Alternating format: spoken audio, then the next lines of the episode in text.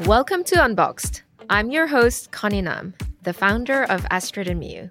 In these conversations, I speak to the founders of some of the most innovative, bold, and exciting businesses to discover the person behind the brand and what it took for them to build their empires. Hey guys, Happy New Year! Welcome to Unbox. I'm Connie Nam, founder of Astrid and Miyu, and your host. Today, we have a very special guest, our very own CMO, Sarah Hrywnak, who also happens to be my first hire. We'll be asking one another questions around the story of Astrid and Miyu during the early stages, so this will be quite a nostalgic and emotional episode for both of us. We'll be sharing how the brand was back then and how it's evolved to what it is today. If you're starting a business and need to hire that first employee, this is the perfect episode for you. And today we have a special mini AMA where I'm answering your business questions, so stay tuned till the end. So, Sarah, welcome to Unbox. Welcome to, I guess, my studio, our studio. Thanks. so let's go back to the early years. Mm-hmm. What um, were you doing before Astrid and Miyu, before I hired you? Yeah, so a long time ago. So I'm from Sheffield. I went to uni in Leeds. I graduated in 2010, which was not a great time to graduate. There was no jobs. You had to intern for free. You had to do as much work experience as you could to get anything. So I moved back to Sheffield. Um, and then I moved to London. So I got um, an opportunity to work in office shoes for work experience. It was like I don't know, five pound a day. I got the job offer on the Thursday. I moved down on the Monday with a suitcase. Wait, did you say five pounds a day? Five pounds a day. That's yes. crazy. Yeah, there was just one incident that really sticks in my head. Of I'd been interning for a few months. I had nowhere to live. I was literally staying at a friend's house Monday to Friday, and then at the weekend I would go somewhere else so I wouldn't be a big burden. And it was a Friday night. I was kind of wandering to my next place. My bag had broken. I'd sellotaped it up. Um, and then I just walked straight into scaffolding, like boom, had this massive egg on my head. And I rang my friend. it's funny now, but it probably wasn't. it's funny now you look back. At the time, I was like, oh, what am I doing with myself? And at that point, I was so ready to move back. And then my mum and dad were saying, okay, like, we'll help support you for a couple of months until you find your feet. Then I got a full time job and then I got somewhere to live. So my first full time role was working for a jewelry suppliers who also wanted to set up their own brand on the side. Um, tiny, tiny. It was uh, the family who owned the suppliers in the factory. There was me, and then one other person who works for the suppliers. So it was a really great insight into jewelry, into kind of doing things yourself. Like I did everything. I did the packing, customer services, social marketing, events, um, and then that led me on to meet you. Yeah. So yeah. That was before A&M. and that's how we met. So yeah. we shared a PR agency and you were sat across from us like in the booth and you were running the show. I um, yeah. like I thought you were the founder because you were so confident and you kind of owned everything and you were so good at speaking to press. You could confidently represent the brand. Like I was so shocked that you were 24 and you were just like running everything. So, why did you decide to hire me as your first employee? Ooh, are you fishing for compliments? Yeah. Bring them to me. I guess, like in hindsight, I I couldn't articulate at that time. You, you, just had like really good vibes every time I met you. But I think the independence, like I mentioned, you were kind of running the show, and you looked very comfortable with yourself, and mm-hmm. you were saying the right things. Um, you know, it was a PR setting, obviously, but you seem to have a lot of common sense. And I think that's probably the most underrated skill or attribute yeah. like it, you know like it's really hard to find yeah. people that with good common sense yeah. you had really good common sense and i could just see that like grit and fire in you you just had that passion obviously i heard this story about like a sofa or bed crashing every week later on but that kind of explains like why you had so much grit and i guess like you already had grit in order to go through all of that mm. i guess when you started working at astrid you were doing everything because you joined as my assistant at the mm-hmm. time and i kind of dumped on you everything i didn't fancy doing but you did everything so confidently so i was like oh she's she can do more. She has a lot more capacity. And then you became marketing director and then CMO now. Do you think your work experience at that, I guess, supplier brand really helped working at Astrid and Miyu aside from your grid? And if so, how so? Oh, yeah, definitely. Like my previous experiences, I always worked in a smaller company or just me. Um, I guess I had no, not a lot of formal training. I did textiles at uni, and the rest is all just experience of like different retail brands. So I already had that determination to push myself.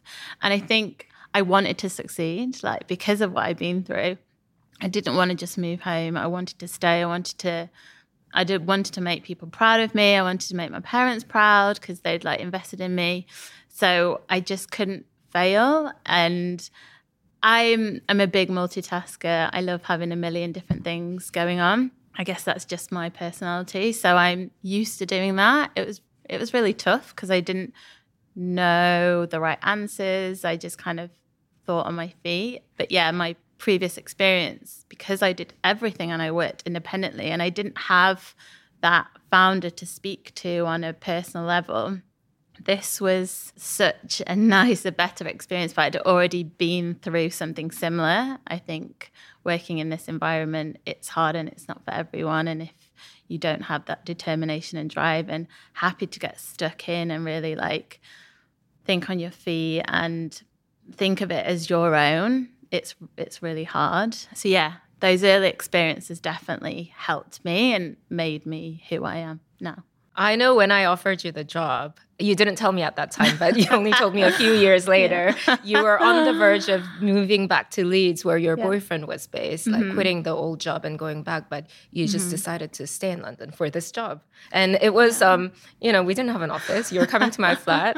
How did you make that decision? What what were going through your mind? Yeah, I mean, it must have been a huge risk. Yeah, it was a big. It it was a risk, but it wasn't. It didn't feel like a risk it wasn't a quick decision. So, something I don't think I've really told you, but as soon as I met you, I said to Steve, like, I love this brand. I love like Connie. I would love to work for her. I, I really love jewelry. I always have done. I love accessories, retail, but it just felt there's something really special. And the products I love, like I wear them. I as the customer. So I kind of like from like kept in touch, hoping that you would want me to come and work with you. And so, did you have a hunch? I think I did because otherwise, again, really easy to move home. Me and Steve have been together quite a few years. We really trust each other. We're in it for the long run. Like just moving back a year or two before I did would not have really made much difference. And he was the one that said, You have to do it. There was no risk in terms of I wasn't losing any money. I was kind of going on the same package. It was really minimal. But if I didn't take that risk, then I don't know what I would have done, or I would have just kind of gone back to a retail job or somewhere that I wouldn't have been fulfilled in. So I risk, but I'm, yeah, so glad I took it. Yeah, it, it paid off, hopefully. it did, it did. So, what were your challenges in those early years before hiring me? I think it was just the loneliness because I was in my flat. There was no one there. I mean, obviously, I had a flatmate, but she was an investment banker. Mm-hmm. So, she was gone by 7 a.m. and she wouldn't come back until like 1 or 2, 2 a.m. So, I remember this one particular week, I didn't leave the flat because mm. I was just mm. working. Oh I was uploading everything on the website and I just wanted to get all the shots done. I was taking all the photos by myself. So I woke up at 6 a.m. and then like worked all the way through until midnight. Mm. Wow. I think I had like one banana at that oh time. so it was getting very unhealthy because yeah. there was no one really keeping me in check. Yeah. Because I can be very extreme like when I'm into yeah. something. So I think that's been the biggest challenge. Mm. And I could mm. feel myself becoming physically weak mm. after that. So that was the biggest challenge. And I guess like after I hired you, like a lot of that has been resolved. You joined um, me in my flat. Mm-hmm. For how how many months did we work um, in the flat? Um, it was a few months. Yeah. yeah. How like how did it feel for you? yeah, it was it was really surreal. I remember coming on my first day into your flat working on your dining table and you gave me my laptop and then I went home and set my laptop up and I was kind of like, oh, I don't really know what I'm doing. But I feel like because we were in that setting, we got so much closer, got so much closer to you and the product. And it felt like I was really involved from the start, yeah. creating something that was like mine as well versus going to an office and it was different. So I really enjoyed it. Yeah, I feel like Um, sometimes I left you at the flat Yeah. and went for Yeah. meetings, right? yeah, so I was just sat in your flat on your dining room table next to your kitchen, and all the product was just in a little chest of drawers. And did we sometimes have interns Yeah. in the flat with you and I was just not there? Yeah. So That's all I remember. yeah, it was quite nice to explore West London. They go for lunch around there. Yeah. It was very surreal. It wasn't something I guess I really thought about before I took the job or when I did take the job. And, that post office used to and the work, walk post to. yeah so i used to walk to the post office every day um i did that for i think a year year and a Yeah, half even when we moved to the office, right? We Yeah. were, we were in Notting Hill at that time, and then we moved to an office in North Acton just because the rent was really cheap. yeah, It was, um, into a tiny yeah. I don't, I don't know how. I don't remember how big it was. Like, I think it was Tiny. like as big as a bathroom. yeah it was yeah we could probably fit four desks in. Yeah. But we at some point had all the products lying around on the floor during Christmas time, Yeah. and we were walking over all the products. packing everything walking over there was literally no space to do anything and it was like a greenhouse with big window and so in the summer you couldn't actually work in there you had to go home because you Yeah. were like cooking in this tiny little bathroom yeah. So we started working from home that summer before work from home. yeah. What were your biggest challenges during those early years? Yeah, it's really hard to think about it because it's all kind of just went by in a blur. But I think probably one of the main challenges was that there was no, and this is with working at any startup, I had no job role. Like I wasn't quite sure what to do, but if I didn't do it, no one would do it. So it's very much like thinking on your feet. I didn't know the answers. I had no like formal marketing training or like business training. I was just kind of like figuring things out, which was a big challenge, but it, it has made me who I am. And I think like that that was one challenge and also I guess like the financial side of living in London and having a boyfriend who lived in Leeds and traveling backwards and forwards and minimal pay. But I wasn't in it for that. That wasn't what motivated me. I was in it for the long run rather than the short term. Also being okay with failing and doing things wrong um, which was a big challenge which happened a lot And was there anything you couldn't tell me at that time that you can tell me now? Because of the nature of the relationship and nature of the business yeah. at that time. I guess a lot of things I could tell you or speak to you about. Um, but uh, thinking back, it's like I struggled to ask questions. I didn't want to ask too many questions. I kind of just wanted, I was really responsible. I wanted you to think of me as being really responsible. And, you know, you were so busy. So you just kind of like give me something to do. And I just had to run with it and do it, even if I didn't know what that was or what that meant. So, And you were so good at it. I guess that was one thing. I, I, if I was to go back, I would do more. I'd ask more questions and not be too worried about what you would think of me. Um, but that's, I guess, in my nature. Yeah, I wouldn't have thought less of you, by the way. Yeah, I know. And nowadays, that's what I tell everyone to do ask lots of questions. Um, it's the best way to figure things out. But I think when you're young, um, you're lacking confidence, also a, a lot of pressure and responsibility to do, to just think on your feet and do Yeah, things. and I guess there's no one around you except for me yeah. As well. And there, there's a bit of a conflict of interest because I was the boss. Yeah, definitely. And I guess that also was a big challenge that I had no team. There was just us. And then the team that we had were interns or kind of like generalists that would come in and out, um, which was a big challenge because I love working in a team. I love people. That's what gives me energy.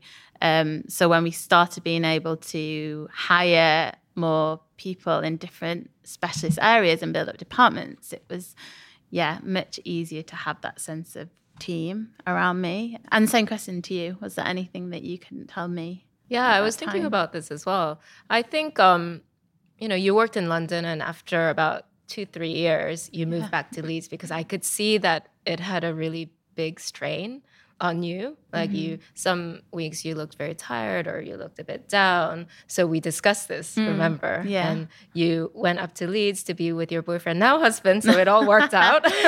Yeah, still Um, there. at that time like i mean i guess i kind of touched upon this but i Mm. wasn't sure like whether you would continue to be committed after you moved back to Leeds. I obviously wanted you to pursue your love and your personal life because that's much more important, I think, than your career.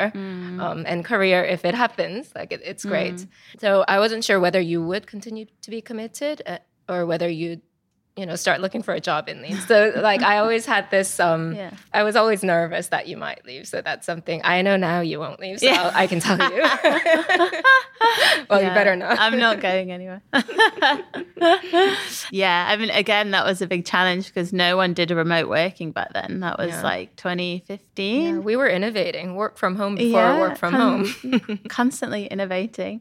and also, I didn't want to feel like I was distancing myself from you and the brand and the company. And I wanted to make sure that it worked because I did want to stay here. I didn't want to leave. And I would have stayed in, long, in London longer if you hadn't given me that opportunity.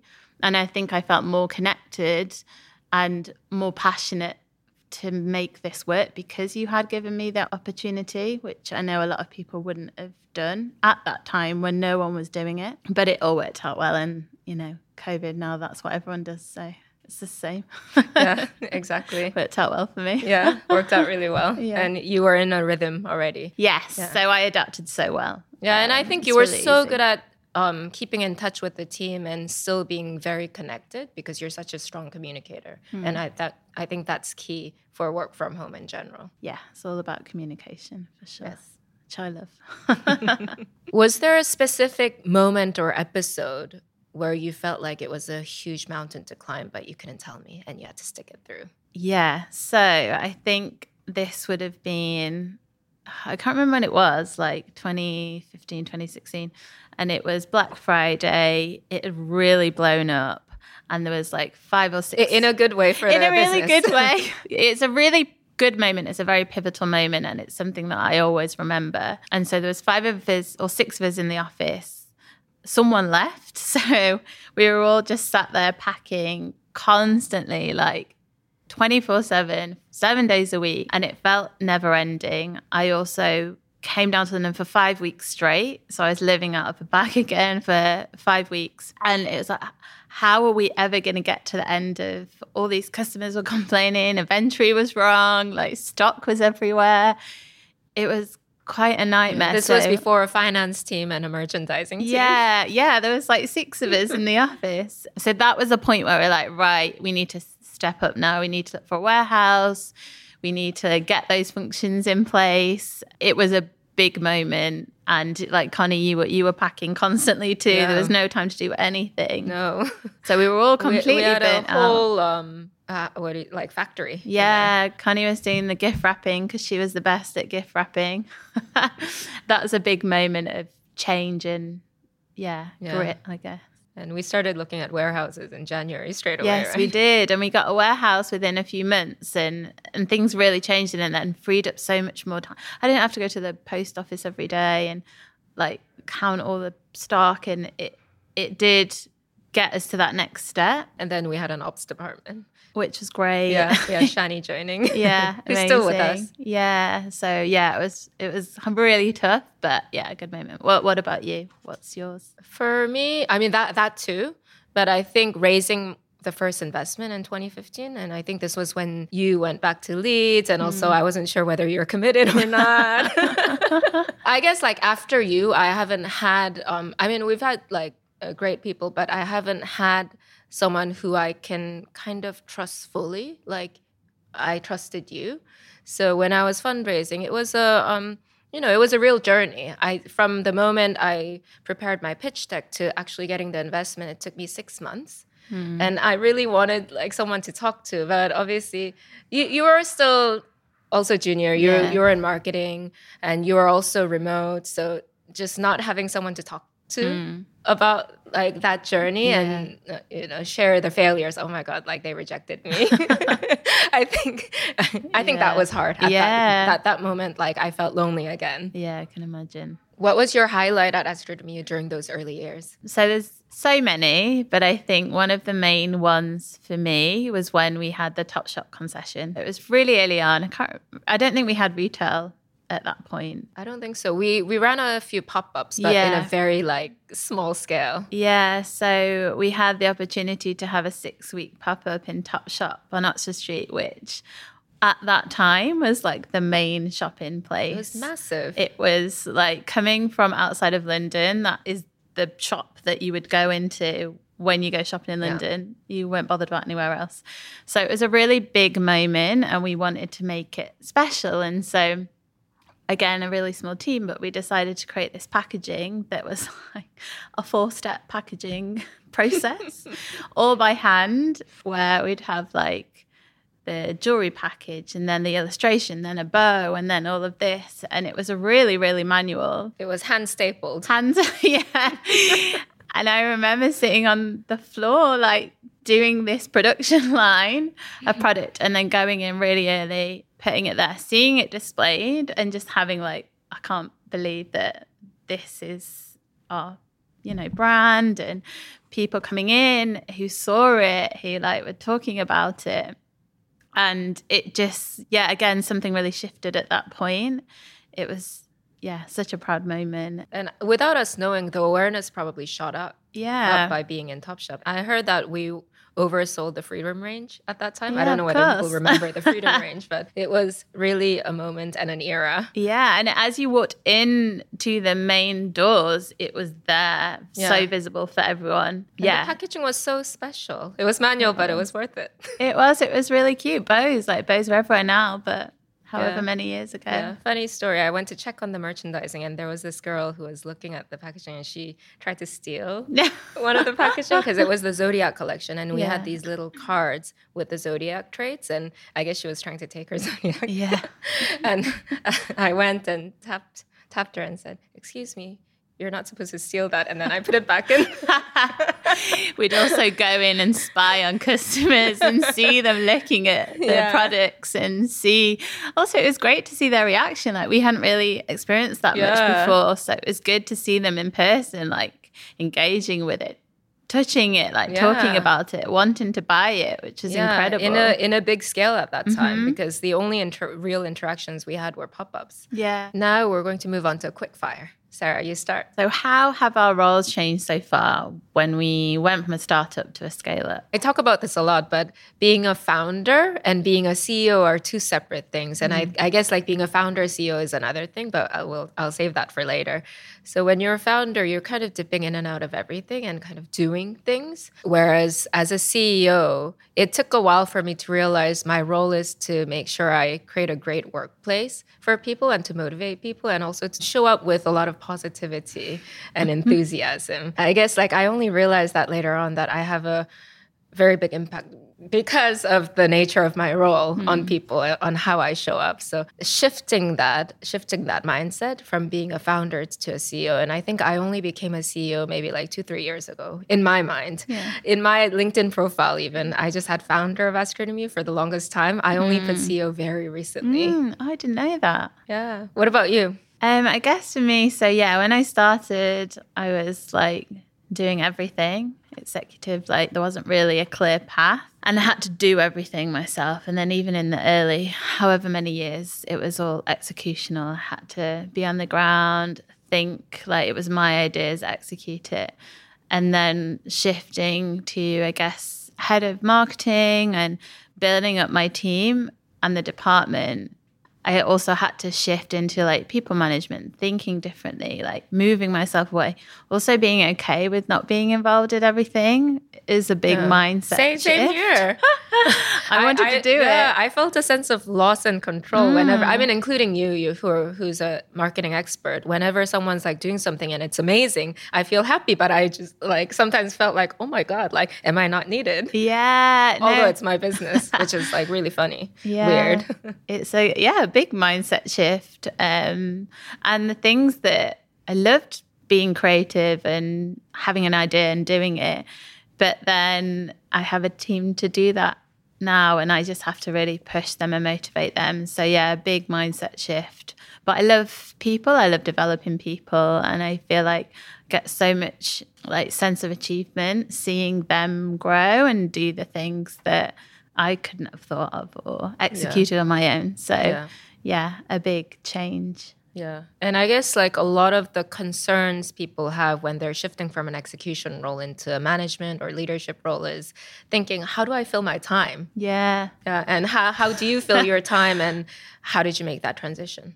Yeah. Oh my gosh. My time is um constant. There's so many different things going on. Um, but it's like stepping away from the day to day most of my time now is yeah like coaching and mentoring my team. I have an amazing team but also relationship building with different stakeholders communication which i love collaborating with different people. So making sure that um, I filter down the right things to the team. I'm not too heavily involved in certain things, but I give the right influence, but also help them with the bigger picture. So spending more time with the leadership team, building the vision, like the long term strategy, and making sure that is aligned, and then the team take that on board too. But also, like I guess my biggest strength is um, positivity and woo, and making sure that that filters through into my team you have to be really passionate to be in a this environment. I hope that I can instill that into my team too to get them as excited and as passionate as possible. And within marketing, like you can't feel like you're not very great at your job if you aren't really passionate and excited about what you're selling or what you're trying to push because that really portrays into the messaging and what customers see. Yeah, I completely agree. and I think like being able to think about strategy and future is huge for yeah. for me anyways and I think for you because as you we talked about the cyber week, all of November, December we were busy packing even yeah. like this this was maybe like seven years ago yeah and we had no time to even plan for january yeah remember literally we just have to plan a week in advance whereas now like it's great that we can plan three, four years. Obviously, things change. You have to yeah. pivot, and yeah. we need to make sure that we do. But it's so great to be able to look ahead and have yeah. the headspace to do that. Exactly. And it's so much more exciting when you can see through the future as well. Yeah. What three qualities do startup employees need? I would answer with six qualities. So the first three are curiosity, passion for the business and mm-hmm. your discipline, and also a we mentality, a collaborative mindset. And then the three qualities that a very early stage employees require mm-hmm. that, that that was in you and a lot of the earlier employees that I've seen within Astrid and Miyu is superhuman work ethics. It, has got to be superhuman. Mm-hmm. and then second is independence. Yeah. And the third is resourcefulness. Yeah. What are the three pieces of advice you'd give to someone who wants to join a startup or who's in an early stage startup? I guess one main thing and something I did was to get to know who the founder is and what they're trying to achieve and their long term vision. And if that excites you and really aligned with what you want to do, then amazing. If it isn't, then you're it's not really right for you because you work so closely with the founder, you're so engrossed in everything. And if you don't believe in them, then it's going to be really hard to succeed. So I think belief and trust in the founder and the product and what you're trying to achieve. Also, yeah, I guess it depends on what motivates you as a person. And if you want quick wins, if you're really like financially driven, if you want to switch off at 5 p.m., maybe not the right environment. If you don't have superhuman work ethics. yeah. But if you want to create something bigger, if you want to be involved in something different, um, and you are really like motivated to push yourself and a maximizer, I think you need to like superhuman, juggling lots of different things. Um, yeah, that's really important. And then, so the third, and I think one of the most important is adaptability. You need to be able to be agile.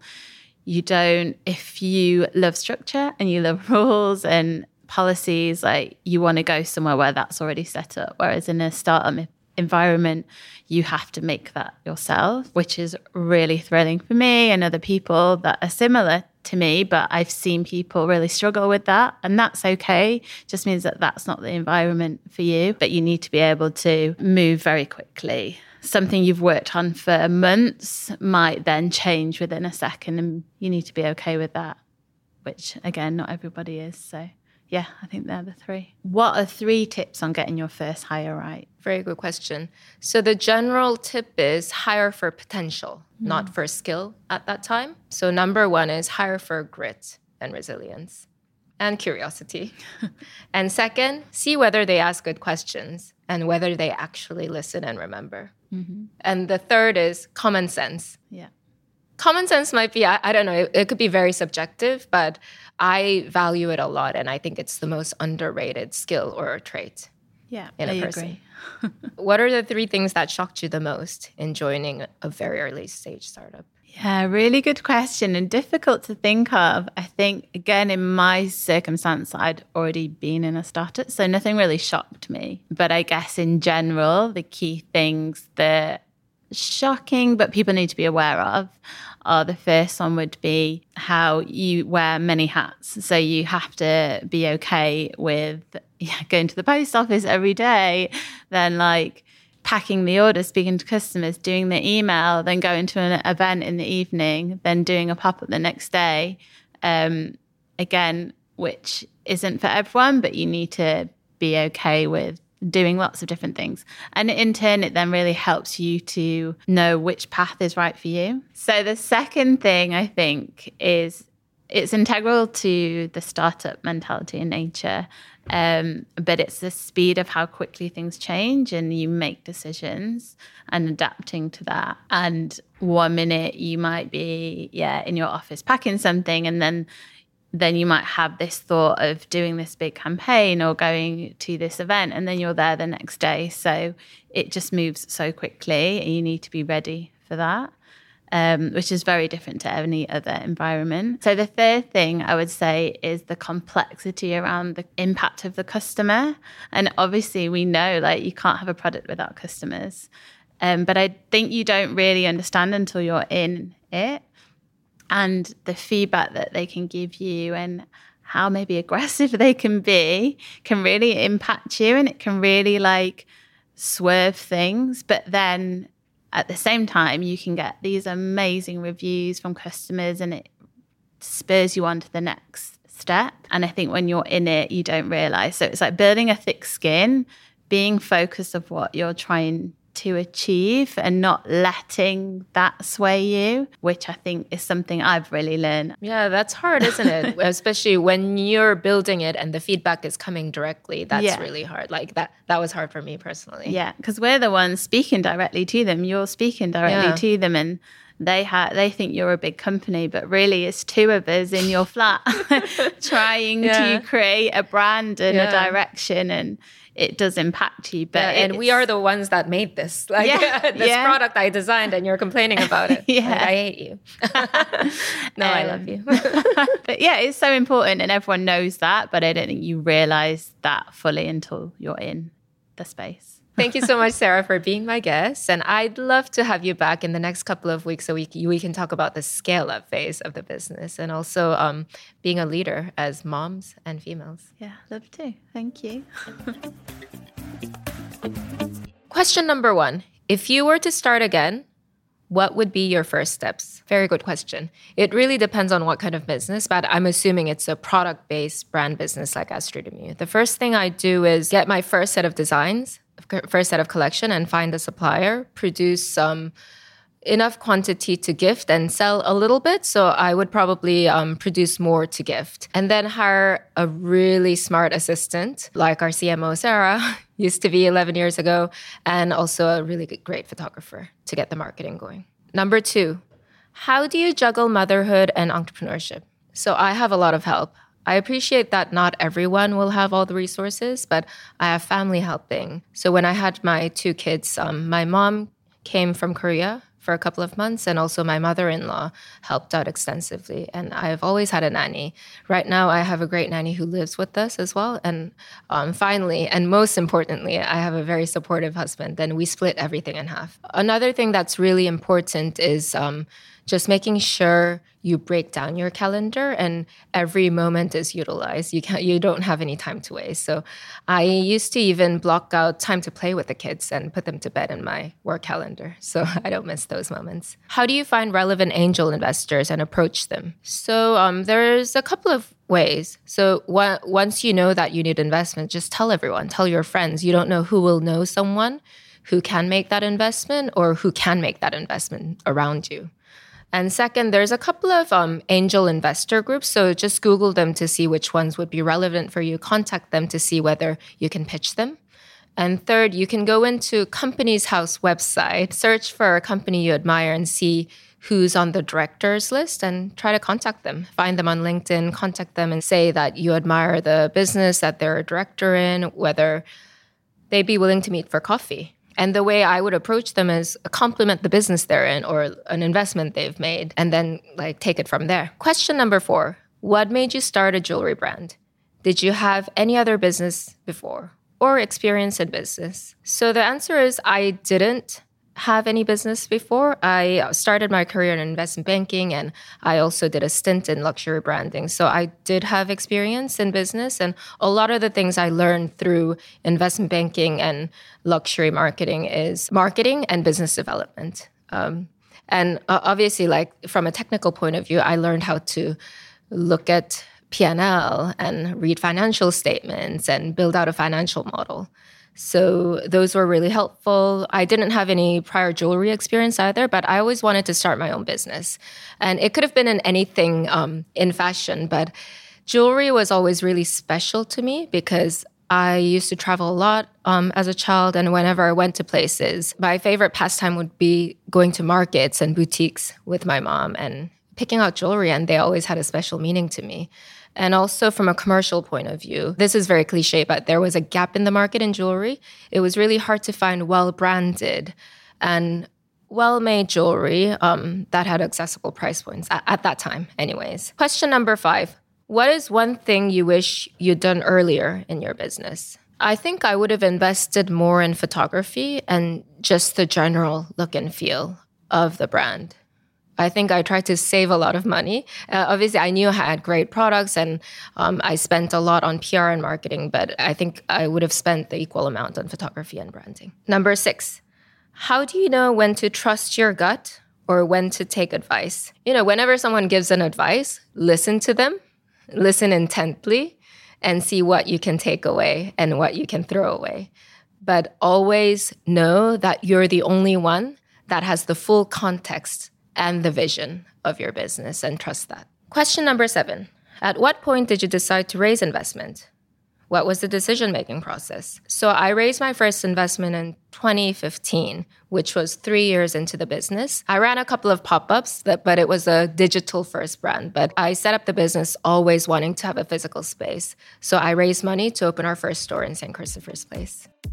Thanks for listening, guys. If you enjoyed this AMA, there's a link in the show notes where we'll be taking questions um, regularly so we can produce more AMA episodes like these. Thank you so much for listening. Don't forget to follow the podcast wherever you're listening or watching. You can follow me at Connie Nam, Astrid and Miyu at Astrid and Miyu, and Unboxed Instagram page at unboxed underscore founder confidential. See you next week.